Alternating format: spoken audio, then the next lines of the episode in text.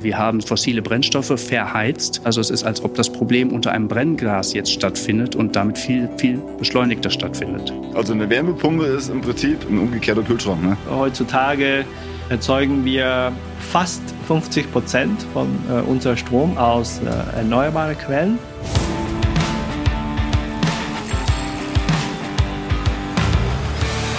Die Energierevolution. Ein Podcast mit Andy Christel für Octopus Energy.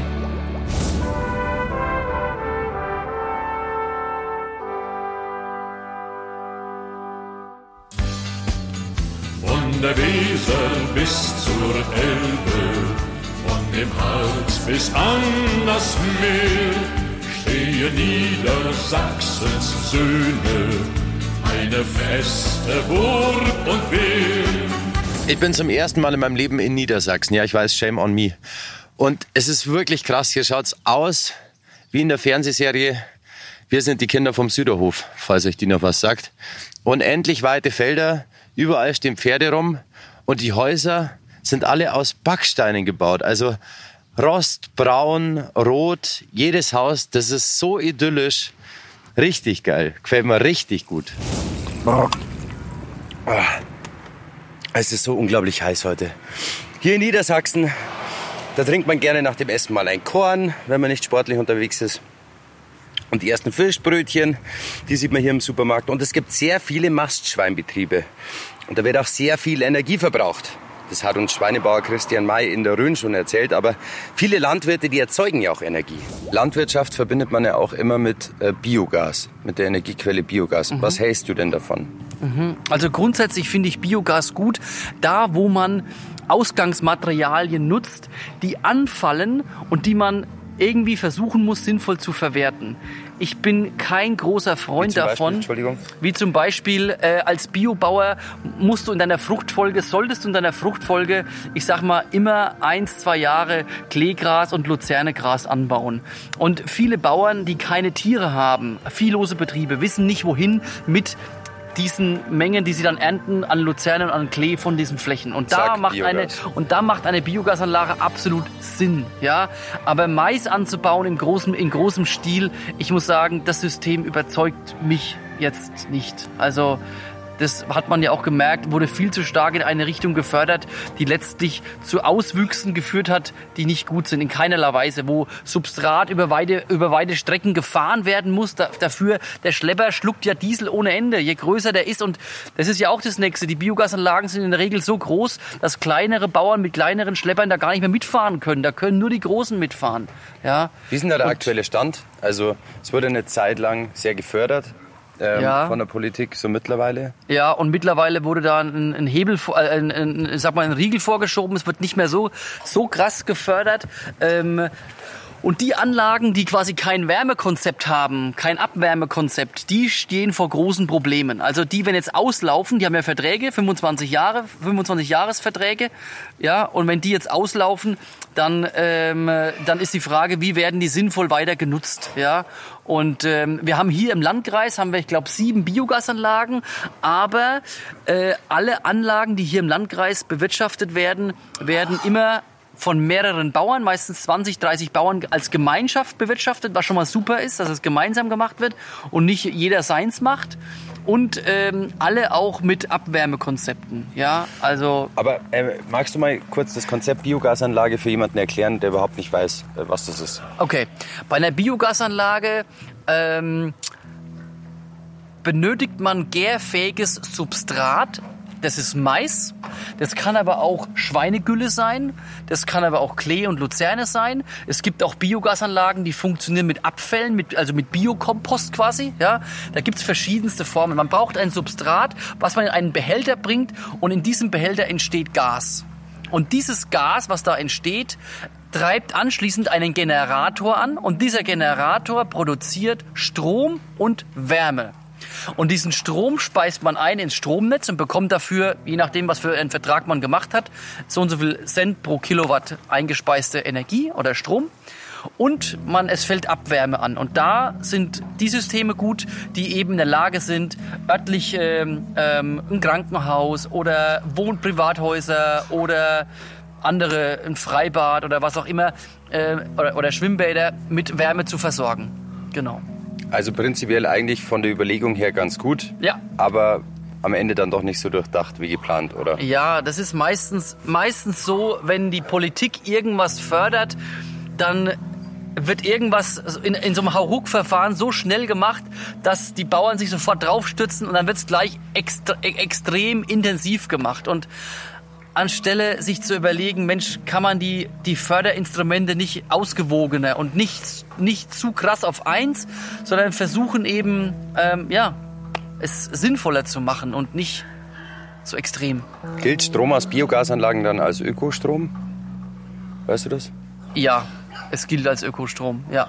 Biogas, PV und Wind und Wasser ne, sind die, die Hauptökostromquellen. Ja, neben Biogasanlagen sieht man hier in Niedersachsen auch jede Menge Windkraftwerke und zum ersten Mal auch die Ostsee. Haben die Menschen jetzt hier Angst wegen steigender Meeresspiegel oder haben die davor gesorgt? Ich habe diese Frage mal an den Herrn Bockhold vom Klimahaus in Bremerhaven weitergegeben. Ja, das ist immer wieder ein Thema, wobei die Menschen relativ sicher sich hier fühlen und auch fühlen können, denn die Deiche, die wurden erst vor, ich sag mal, wenigen Jahren, zum Beispiel auch hier in Bremerhaven, gleich vor unserer Haustür, erhöht. Also das ist jetzt eine große Deichanlage, eine hohe Deichanlage. Ähm, tatsächlich, früher war das ein viel größeres Thema, als die Menschen noch nicht die technischen Möglichkeiten hatten, war, war die Angst vor dem, vor dem steigenden Meeresspiegel auch da, vor allen Dingen vor Sturmfluten, die ja hier auch im Winter auftreten. Ähm, was die Küste hier angeht, ist es doch relativ sicher und man kann sagen, dass die nächsten Jahrzehnte es auch noch sicher bleibt. Aber dann ist es wieder irgendwann an den Menschen hier, sich sozusagen Gedanken zu machen. Wenn der Meeresspiegel steigt durch die Klimaerwärmung, so wie es prognostiziert ist, wird auch das nicht mehr reichen. Ja, jetzt gibt es Kritiker, die sagen, naja, die Polkappen, die schmelzen schon immer. Das ist doch ganz normal. Klimawandel, der war schon immer da. Tatsächlich gab es den Klimawandel auch schon bevor der Mensch äh, mit ja, mit Kohle und mit äh, Öl geheizt hat und Autos gefahren ist. Aber es hat sich in ganz anderen Größendimensionen abgespielt und zwar viel, viel langfristiger. Der Klimawandel, der über Millionen Jahre stattgefunden hat, der hatte eben diese große Zeit und die Erde hatte die Zeit, sich anzupassen, die Atmosphäre, die Ozeane etc. Das ist heute nicht mehr der Fall. Wir haben seit Ende des 19. Äh, Jahrhunderts eben den Fall, dass der Mensch ja, fossile Brennstoffe verheizt. Und das heißt, in nur 100 Jahren hat er die Temperatur schon um einige Grad jetzt nach oben getrieben. Wenn das so weitergeht, ist das ein ganz anderes Phänomen. Also es ist, als ob das Problem unter einem Brennglas jetzt stattfindet und damit viel, viel beschleunigter stattfindet. Ja, und genau damit beschäftigt sich wiederum eine Studentin, die ich in der Bonner Innenstadt getroffen habe. Ähm, sie wollte mir ihren Namen nicht verraten, aber hat uns trotzdem mal kurz erklärt, was Geodäsie eigentlich so ist. Also grob gesagt kann man sagen, dass die Geodäsie sich mit allem beschäftigt, was die Erfassung der Erde betrifft, also das Messen hier auf dem Boden im sogenannten Nahbereich, aber auch vom Orbit aus über Satelliten, aber auch beispielsweise über Flugzeuge mittels ähm, Bilder. Also es ist ein wirklich sehr breites Spektrum, aber man kann grob sagen, die Vermessung der Welt. Aber spricht man dabei nur von der Natur oder auch von menschengemachten Gebäuden zum Beispiel? Das ist tatsächlich beides. Also die ganz alte klassische Geodäsie beschäftigt sich tatsächlich mit amtlich menschengemachten. Die Geodäsie kommt eigentlich daher, dass man Karten haben wollte. Und dafür braucht man halt Messungen, weil man braucht irgendeine Art Referenz. Aber die klassische Geodäsie kümmert sich auch darum, dass dein Haus eingemessen wird beispielsweise, dass die Daten richtig im Kataster landen oder dass das Gebäude richtig gerade steht. Also gerade bei Baustellen ist das auch eine sehr enge Zusammenarbeit mit Geodäsie. Das ist so die eine Seite, es ist wirklich menschgemacht. Wenn ich jetzt sage, wir beobachten Dinge aus dem Weltraum, dann spreche ich jetzt tatsächlich beispielsweise vom Meeresspiegel oder auch die, den Anstieg des Meeresspiegels. Und das wäre natürlich einerseits Natur, aber natürlich ist der Anstieg des Meeresspiegels auch durch anthropogene, also durch menschgemachte Effekte bedingt.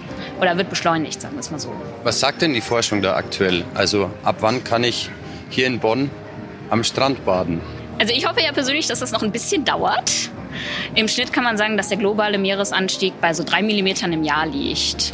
Und dann kann man ja mal anfangen hochzurechnen. Ich weiß jetzt nicht, wie hoch Bonn liegt, aber so in 100 Jahren, wenn sich das nicht ändern, kannst du wahrscheinlich hier deine Füße ins Meer halten. Aber wenn wir hier in Deutschland als gutes Beispiel vorangehen und auf Strom aus erneuerbaren Energien umsteigen, dann sind wir ein gutes Beispiel für andere Länder in der Welt und dann können wir eben doch was bewirken, meint Professor Poveng Cheng von der Uni in Stuttgart. Ich denke, allgemein in Deutschland und in Europa sind wir ganz gut unterwegs. Heißt noch nicht lange, dass wir genug tun. Heutzutage äh, erzeugen wir fast 50 Prozent von äh, unserem Strom aus äh, erneuerbaren Quellen. Und das werden in den nächsten äh, sechs, sieben Jahren noch viel schneller ansteigen. Das ist, denke ich, nicht das Problem, sondern äh, die anderen Energienutzungen, wie zum Beispiel Mobilität und Wärme und Industrie, etc. etc.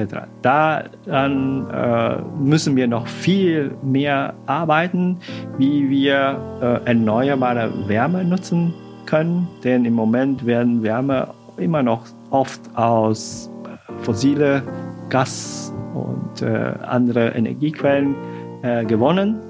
Und äh, ich denke an solche Transport-, Mobilitätssektoren und Wärmesektoren ähm, äh, da müssen wir noch viel mehr arbeiten. Also nach dem Strom ist vor der Wärme, sagt Professor Poveng Cheng. Da werden ja gerade in Neubauten immer mehr Wärmepumpen eingebaut. Was die machen, das erklärt euch jetzt Stefan Jacobi. Der hat nämlich nicht nur eine Wassermühle, mit der er Strom produzieren kann für seine E-Autos, sondern auch eine Wärmepumpe im Keller. Stefan, kannst du für jemanden, der sich überhaupt nicht auskennt, mal kurz erklären, was eine Wärmepumpe ist? Also eine Wärmepumpe ist im Prinzip ein umgekehrter Kühlschrank. Ne? Also der saugt Außenluft an diese Außenluft enthält ja Wärme, Energie, die wird mit einem Kompressor verdichtet, im Kühlmittel transportiert zum Wärmetauscher und da gibt die eben die Wärme ja, ins Trinkwasser ab. Ne? Und die kalte Luft, die entwärmte Luft sozusagen, die kalte Luft wird dann wieder rausgeblasen auf der anderen Seite. Okay, also damit heizt man Wasser? Ich heiz damit Brauchwasser. Ich habe hier im Keller eine Wärmepumpe, also ich habe eigentlich eine Heizung, äh, eine Scheitholzheizung. Und im Sommer, wenn ich jetzt kein, keine Heizung brauche, wenn ich den Thermostat auf Null drehe, dann muss ich ja warm Wasser haben und das übernimmt dann automatisch die Wärmepumpe im Keller. Da wird hier wird warme Luft angesaugt und drüben wird kalte Luft wieder rausgeblasen. Und die macht mein Brauchwasser warm, wie ich es einstelle, auf 45 Grad oder auch auf 60, wenn man das will. Also ich glaube, bis 60 Grad kann man die einstellen. Und äh, oben auf dem Dach, du hast jetzt Photovoltaik. Ähm, was ist jetzt der Unterschied zu Solarpanels? Ja, die Photovoltaik äh, macht ja im Prinzip aus Sonnenlicht Strom, ne? elektrische Energie und die Solarpanels, die macht dann warm Wasser. Ne? Da läuft im Prinzip ein Kühlmittel durch die durch Glasröhren, wird erwärmt von der Sonne und die, die Wärme wird dann wieder über Wärmetauscher äh, ans Heizungsnetz abgegeben oder ans Brauchwassernetz, je nachdem. Heizung wahrscheinlich. Ne? Ja, noch mehr von Stefan Jacobi, seiner Frau Andrea, deren Mühle deren E-Autos und ihr für manche vielleicht sehr ungewöhnliches Lebensmodell werdet ihr dann bald in einer anderen Folge. Zum Abschluss gibt es heute noch ein Lied. Kurzer spontaner Tiercontent. Ich bin hier gerade einen Feldweg entlang gefahren und hier steht ein kleines Fohlen. Das ist noch nicht alt. Es hat ein hellbraunes Fell und das andere Pferd, das große, das ist wahrscheinlich ein Schimmel. Das Pferd ist weiß. Pferdeexperte Andi Christel, als hätte ich eine Ahnung, ob das ein Schimmel ist. Kurzes Pferdelied. Du hast kein Rüstel, kein Gesicht und auch kein Mensch, das bist du nicht. Du bist ein Fohlen, das ist schön. Wir wollen mehr von dir überall in Deutschland sehen. Hey Fohlen, was geht denn so ab? Hast du Spaß? Bist du satt?